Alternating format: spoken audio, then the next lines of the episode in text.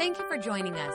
Remember, you can watch our services live and view our archive at StevensCreekChurch.com, the Stevens Creek app, or on our Roku channel. And if our ministries have touched your life, we'd love to hear about it. Send us an email to mystory at StevensCreekChurch.com. We hope today's message encourages and inspires you. Enjoy the message. Hey, good morning and welcome to Stevens Creek Church. Again, we're so glad that you're here.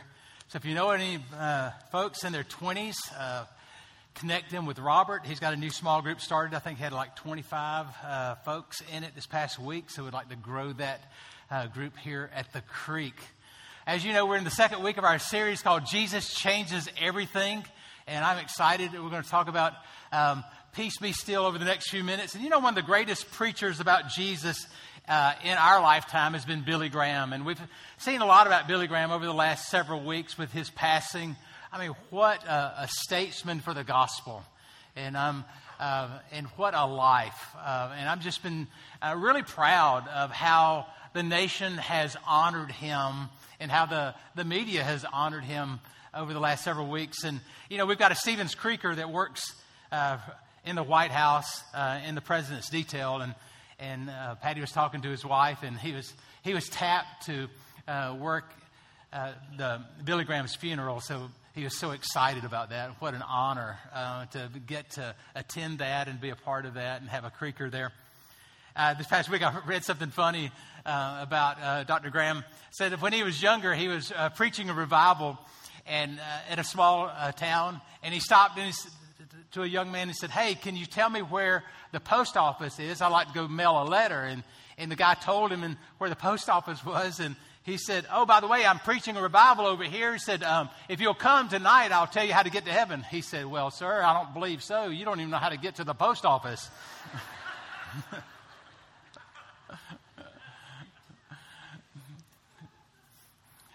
Well, we're going to continue our series on Jesus. You know, Jesus has changed everything. Jesus was born in an obscure stable in the backyard of an inn in Bethlehem. The, angel, the angels announced his birth local, to the local shepherds. And wise men uh, from the east came to worship him. From the very beginning, he was no ordinary child. His birth was foretold by Jewish prophets, and he fulfilled over 50 prophecies that were written upwards to a thousand years before his birth. And in this series, we're, we're talking about who Jesus is and, and really what he came to do. And if you have your, your program, you'll notice that there's some fill in the blanks here. So if you're new to Stevens Creek, what we do is we just pull out the program and you can fill, it, fill in the blanks along with me. And so here's the first one. So when you know who Jesus is, you'll see who he's calling you to be. So last week we focused on the time when Jesus went to his hometown synagogue and he announced that he said, The Spirit of the Lord is upon me. For he has uh, anointed me to preach the good news to the poor and the recovery of sight to the blind. And, and he's anointed me to set the captives free. And, and people connected with his message. They had never experienced teaching like they heard when Jesus taught. No one had ever communicated with such authority. They sat on the edges of their seats, so to say, to listen to his words, to take in those words. They were transformed by his teaching. As a result of that, the crowds uh, gathered to listen, and those crowds started to swell, and momentum gathered behind uh, his ministry, and people came from all over. That was chapter four we talked about, chapter four from the Gospel of Luke. And you'll see that momentum start to build. And then we look to chapter six of the Gospel of Luke. And we see that today. It said a large crowd of his disciples was there. And what do we see? And a great number of people from what? All over, all over Judea, from Jerusalem, from the coastal region, from Tyre Sidon, from all of them what? Came to hear him. And so what they were experiencing his teaching So not only did they experience his teaching, but secondly, we see they experienced his power because they came to hear him and what? And to be healed of their diseases and troubled by, imp- and uh, those who were troubled by impure spirits, they were cured uh, by, by those. And the people all tried to touch him because this power just came out from him. And so they came to experience his teaching and to experience this power.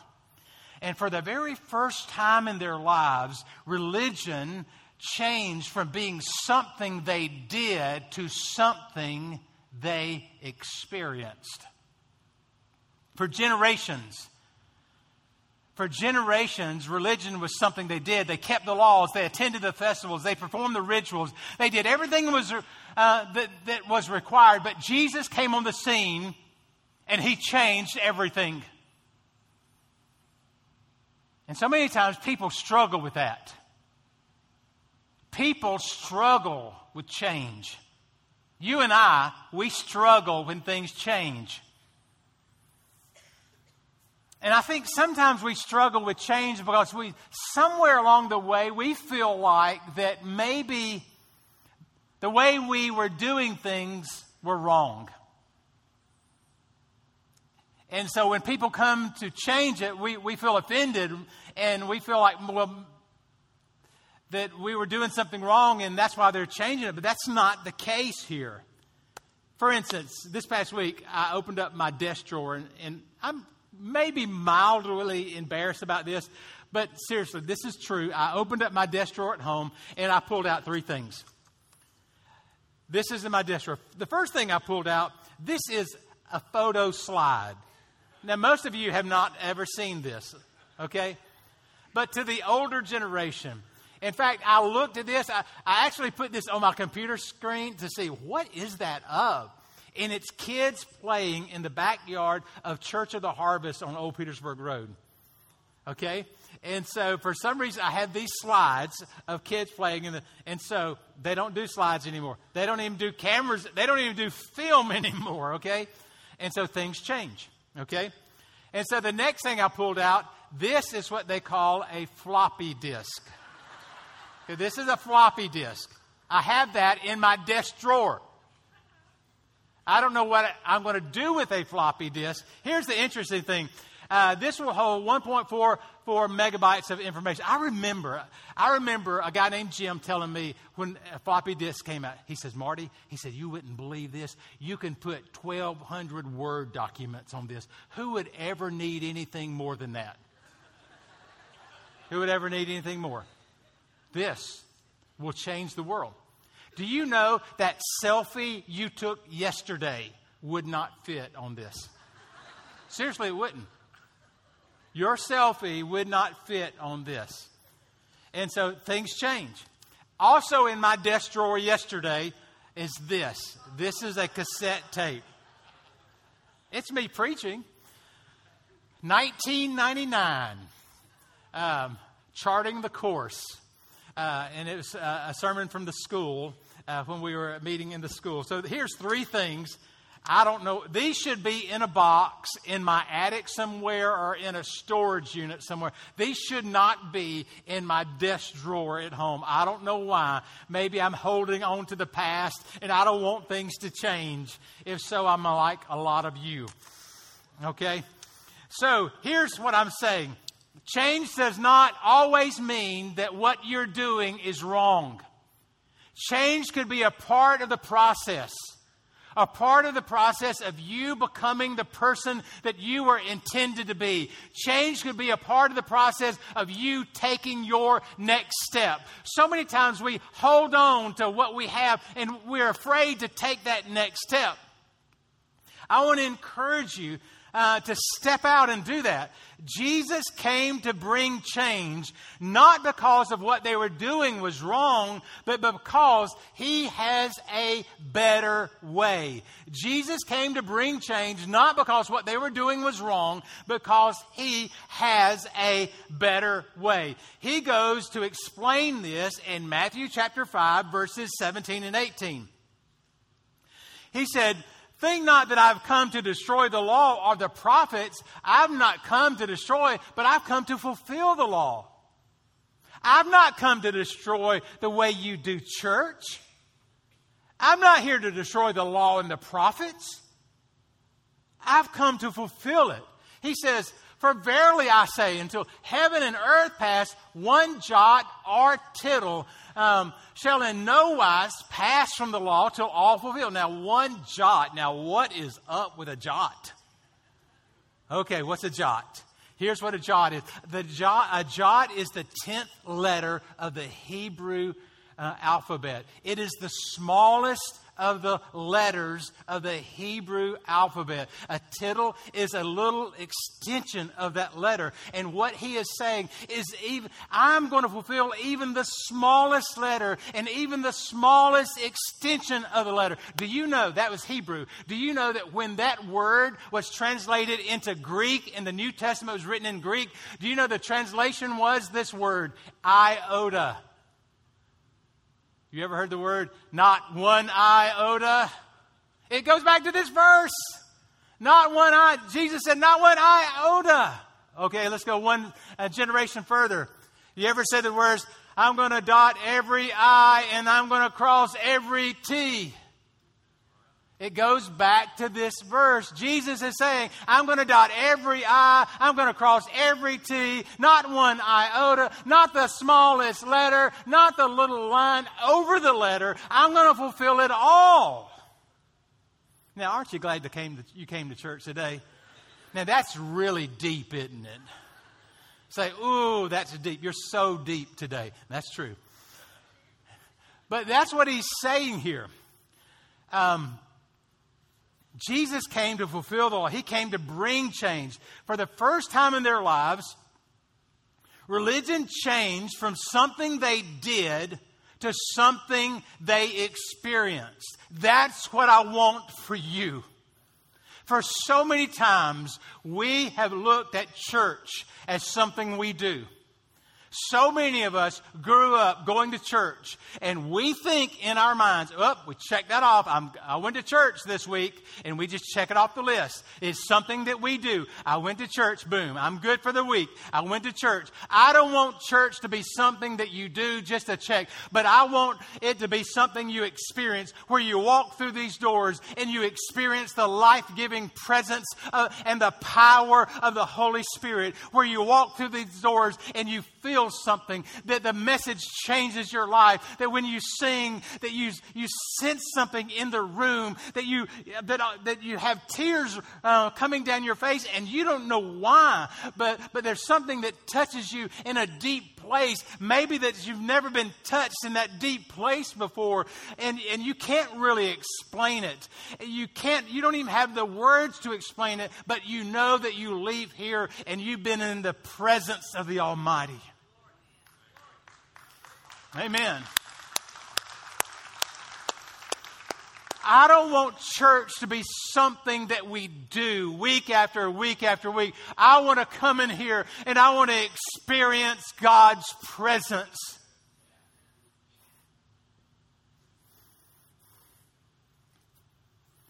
You see, Jesus came and they were they experienced God's word and then they experienced God's power. And the crowd started growing and the crowd started growing. And then we drop down to Luke chapter 8, and, and the crowds were so large that they were standing by the lake, and, and, um, and Jesus was teaching, and they said, Wait a minute, Jesus, uh, let's tie this. I want you to start teaching from the boat. And so they tied a boat um, uh, to the Sea of Gal- uh, to a boat that is sitting on the shore of the Sea of Galilee. He stood in the boat just so that they could, uh, uh, so that people could see him over the crowd. So this story is told in Luke 8. So last week we talked to Luke 4, and then I just told you about Luke 6. So we're going down Luke 8. So this story that I'm going to share is told uh, in three different places in the New Testament. And so it's also told in Mark 4. And so um, this is where we're going to uh, land for a couple of minutes. The crowds are large, they're standing by the, the lake, and Jesus is teaching. God is moving. The present people are just hanging on every word. This is a big day for the disciples. They see the masses. It was intense. I mean, these guys, these guys were fishermen. These guys had come. These were 12 disciples. They'd been with Jesus probably about 18 months by now. And this is one of the highlights. This was an intense day. This is a big day for them. Jesus was there. He was healing the sick. He was helping the hurting. He was listening to the lonely. He was caring for those who are suffering. And, and they were all in. They were doing everything that they could do to, so that the work of the ministry could go forward. And so they were just all in. And some of you know what that feels like because you're volunteers here at Stevens Creek. And you're, you're all in. You're all in every week. You're saying, I want to do whatever I can so that you, uh, so that the work of the Lord can go forward. And I think about some big days over the last 12 months. I think about Easter when last year we had eight services and, and uh, around 4,000 people through here over a period of, of three days. And, and you were all in just trying to make that happen. And we walked away from that and said, wow, what a great win. And we think, like, how can we ever top that? And then all of a sudden, Christmas Eve rolled around, and then we had 3,700 plus, and that was just on one day. And I just remember just the volunteer force here. I mean, it was like, it was amazing how the volunteers just came together on a, um, and they were just all in. But, you know, when you finish a day like that, you walk away with this huge emotional and spiritual win. But then after you step away from it, all that adrenaline and all that energy uh, leaves you, and you're spent. You're tired. You're worn out. Okay? And so the disciples here, they'd been at it all day long. The masses were there. They're ministering to all these people. They were worn, slapped out. And Jesus said these words Hey, you want to go across the lake? You want to, you get some rest? And they said, Of course. They envisioned themselves uh, right uh, in this boat across the Sea of Galilee, maybe sleeping as they rowed and then resting on the other side of the lake. We pick it up in Mark chapter 4, verse 35. That day, when evening came, he said to his disciples, Let's go over to the other side. Leaving the crowd behind, they took him along just as he was in the boat, and there were also other boats with him. Now, yesterday we had a group of 17 uh, Creekers that uh, returned from Israel and uh, they gave me this picture uh, of the Sea of Galilee they took. Uh, when did you take this, Barkley? Tuesday. Okay, this this was Saturday. Okay, she just told me I took this Tuesday. No, it was Saturday. Uh, no, I took it Sunday. That was pretty clear. Times change Sunday with jet lag. That's what happens. It was last week. it's Monday, right? So, anyway, is that even real? That's Lake Thurmond. That's not the Sea of Galilee.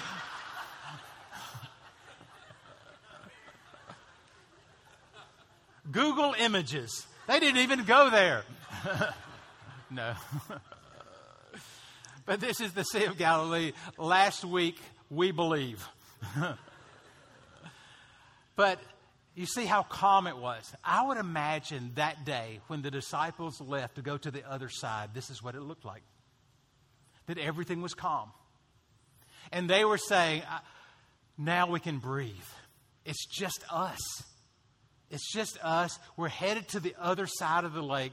We're going to be able to catch our breath. We're going to be able to rest. Jesus himself, he was worn out. In fact, Jesus went below, and the Bible says he got a cushion and he just, he went to sleep. And everything started out well. Um, but suddenly, a great storm arose. And the winds came rushing down from the mountains and started, and the waves started whipping and causing um, uh, havoc in that boat. In fact, verse 37 says a furious squall. And if you look at that in the original, it says almost like a hurricane intensity.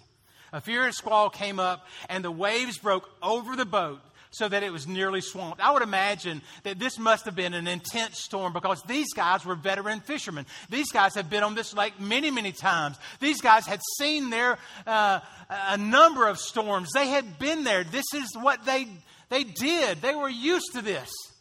And for them to be scared and for them to be there. And I would imagine that they were grabbing buckets and I would imagine they were trying to bail out the water and they were doing everything possible to try to keep the, the boat from going under.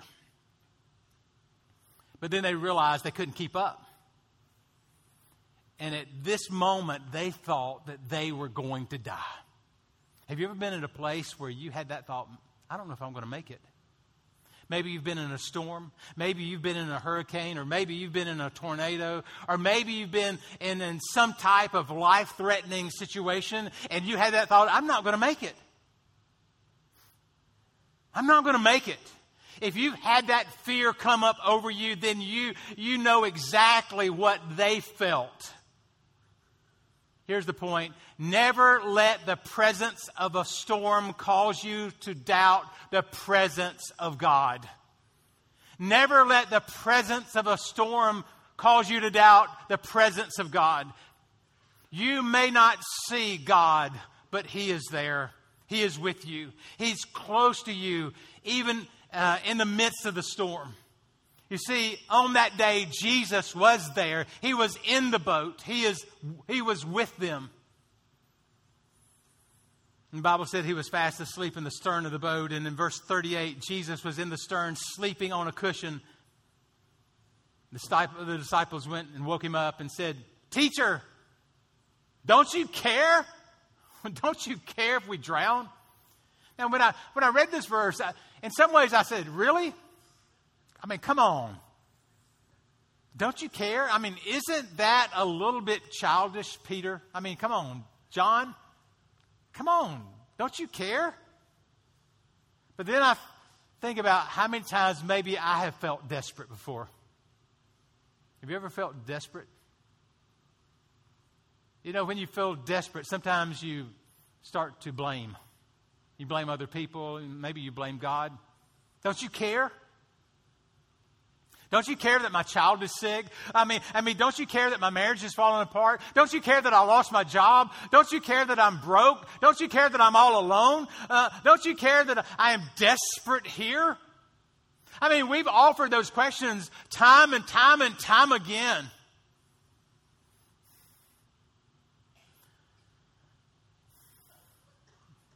Let me say this God does care. God cares. God cares just as much when the storms are raging as when the sun is shining. And the Bible says in verse 39 that Jesus got up and he rebuked the wind and he said to the waves, Peace, be still. Then the winds died down and it was completely calm. Instantly. Jesus was able to bring calm and peace to the situation. And I believe he is able to do that because he had peace inside of him. He was in the storm, but he didn't let the storm get inside of him. You can be in the storm, but don't let the storm get in you. We live in a volatile world. And there's a great temptation to allow the storms to get in us. There's a great temptation to allow the ways of the world and the reactions of the world to be our, in our reactions and to be our ways. There's a great temptation to allow the drama of our friends to become our drama. But we, the church, we are called to be different. We are in the world but we're not to be of the world. We're called to be separate from the world. We're called to have a different value system. We're, uh, our ethics and our morals are to be different from the culture.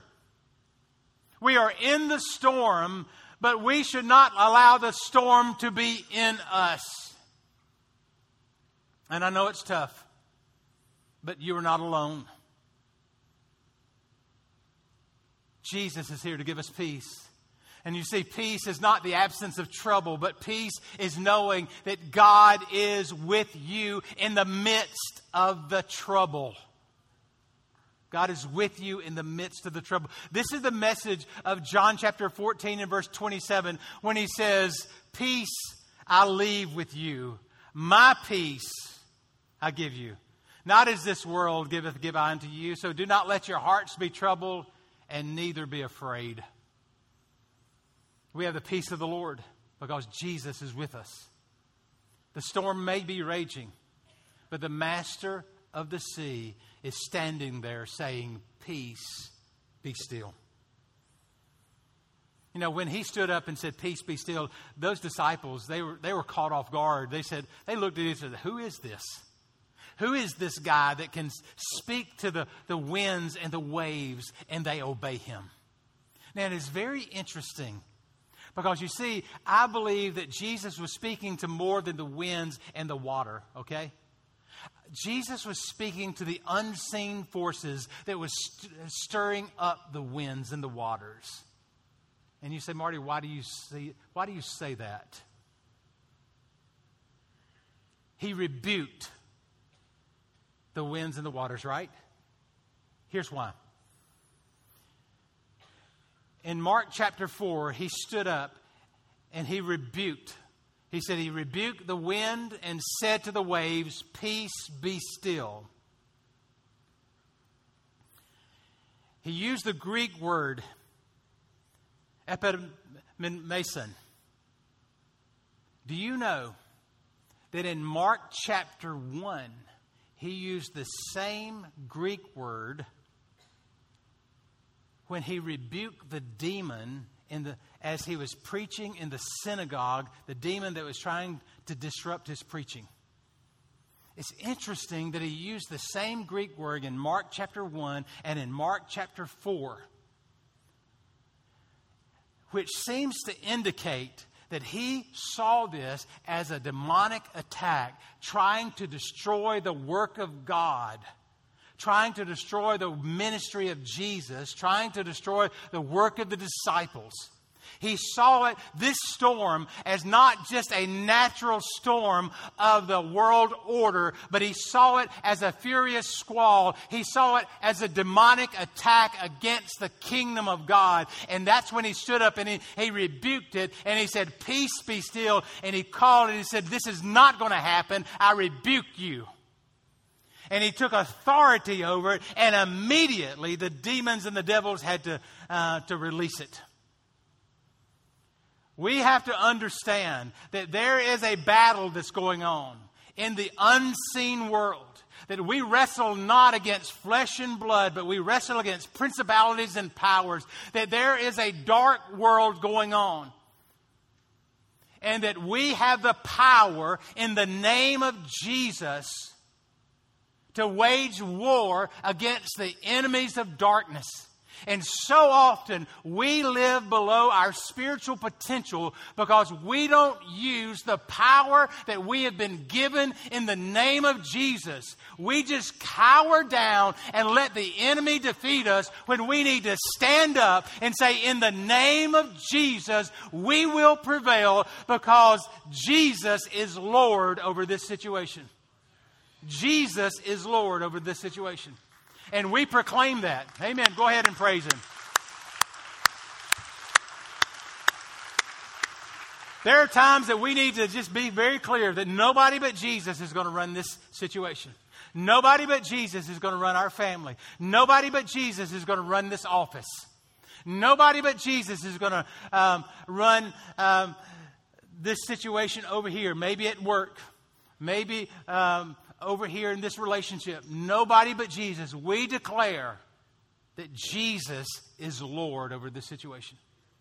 Very interesting that in Mark chapter 1 and Mark chapter 4, Jesus uses the same word for rebuke of the demon in the synagogue and the, uh, and the winds and the waves of this storm. What kind of winds and waves have been beating against your house? What kind of winds and waves have been beating against your job? What kind of winds and waves have been beating against your family?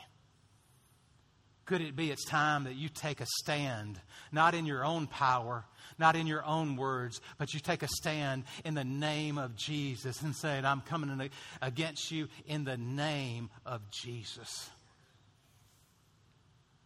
Well, let's be very practical. We know that, we experience the power of His Word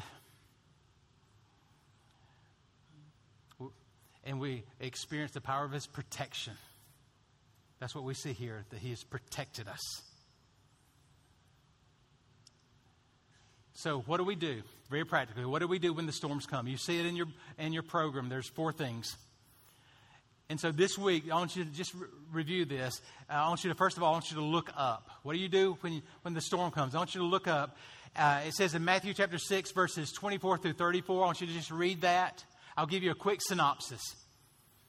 Look up. That's the passage of Scripture that says, Seek first the kingdom of God and his righteousness. All this other stuff will be added unto you. Also, in this passage of Scripture, he talks about don't worry and don't stress out over it. God knows you need this, He's going to take care of it. So look up and say, God, I am trusting you. The storm is coming. God knows you need this. God knows you need this. Give it over. Go after Him. Seek Him.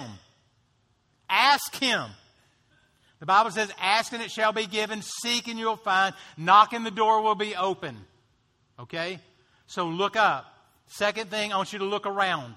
Is there anything that is hindering you from becoming the person that God has created you to be? I started the message by talking about Jesus has a better way, a better plan. Well, what's keeping you from that? Hebrews chapter 12, verses 1 and 2. He says, throw off everything that hinders you, everything, uh, every kind of weight. And I want you to go after it. I want you to run with perseverance. Throw off those things that are hindering you, and I want you to go after it. I want you to fix your eyes on Jesus. So I want you to look around. Is there anything that you need to, any kind of distraction, anything, throw it off. Then I want you to look ahead. James chapter 1. I want you to count it as pure joy when those tests and those difficulties, trials come your way, because that testing is going to produce faith, and that faith is going to produce perseverance. And here's the point I want you to look ahead because God is going to complete what He started. God is going to complete what He started. God is going to finish what He started. And then I want you to look back. Romans chapter 5 and verse 8. But God demonstrated his own love for us while we're sinners, Christ died for us. What am I saying? That when Christ died for us, look back, the victory has already been won.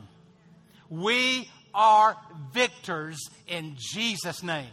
The victory is won. We are victors in Jesus' name. So we can look back at the cross and know that Jesus, when he came out of that grave, Jesus defeated, defeated death, hell, and the grave. And when Jesus defeated death, hell, and the grave, we are victor, uh, victorious in Jesus' name. So you are victorious in Him. Amen, amen, and amen. Let's give Him praise.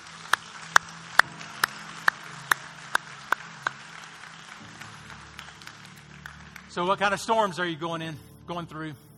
God is here. He's here to help you. Let's stand together. We're going to pray today. This is not going to be pray and, and run. This is going to be pray and wait. We got a couple of minutes here. And I just want you to open up your heart.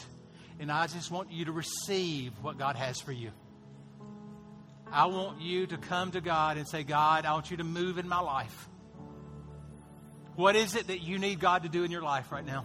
What is it? Some of you have got these decisions that you need to make. You need to just call, say, God, I need help. I need you to close those doors that I'm not to walk through and open it up, the door I'm supposed to walk through. Make it clear. Some of you are struggling with some health decisions. Some of you are, are behind in some areas, and you need for God to make a way where there seems to be no way. You know what you need. Some of you are backslidden and you need to God for just to wipe your slate clean, He's here to do that. What is it you need God to do? I just want you to let faith arise. And I want you to let His presence move upon you. Here's what we're going to do very practically. You may feel uncomfortable with this. Um, I want you to go to a posture of receiving. Just put your hands out just like this, just like this.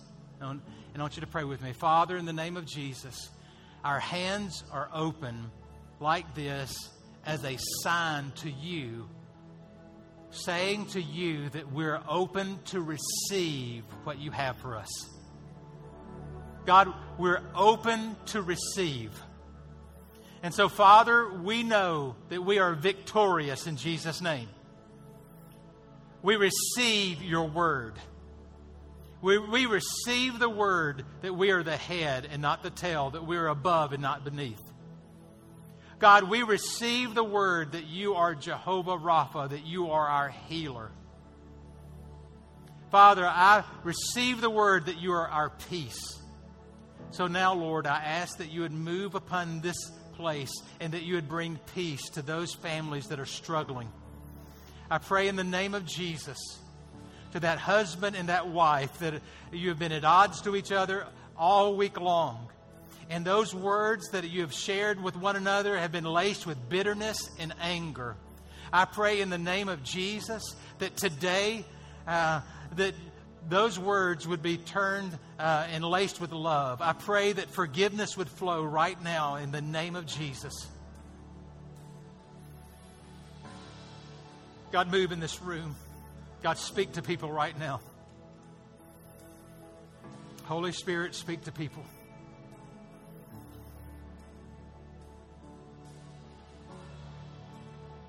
Holy Spirit, move in this place. God, I pray that you would move in this place and make some people very uncomfortable. Make it so uncomfortable that they would take that step toward you and they would just cry out to say, Jesus, save me. Father, I pray for those people that are in a desperate situation. I pray, God, that this would be the day that their life is changed. That, God, that those, uh, the, the darkness of their lives, God, would be opened up to a new hope and a new life. I pray, Father, God, that the depression, that those clouds would be broken. I pray, God, that your spirit would begin to fall and that your spirit would start to give peace and your spirit would start to give life. I pray, God, that you would give us a new hope and that you would cause faith to rise up. God, give us faith, God, to believe. Give us faith, God, to believe in you. And Lord, let this place, God, be uh, a recipient of your anointing and your power. We receive this in faith in Jesus' name. And everybody said, Amen, amen, and amen. Thanks for listening. If you would like to help support the ministries of Stevens Creek Church, please go to StevensCreekChurch.com and click the Give button. See you next time.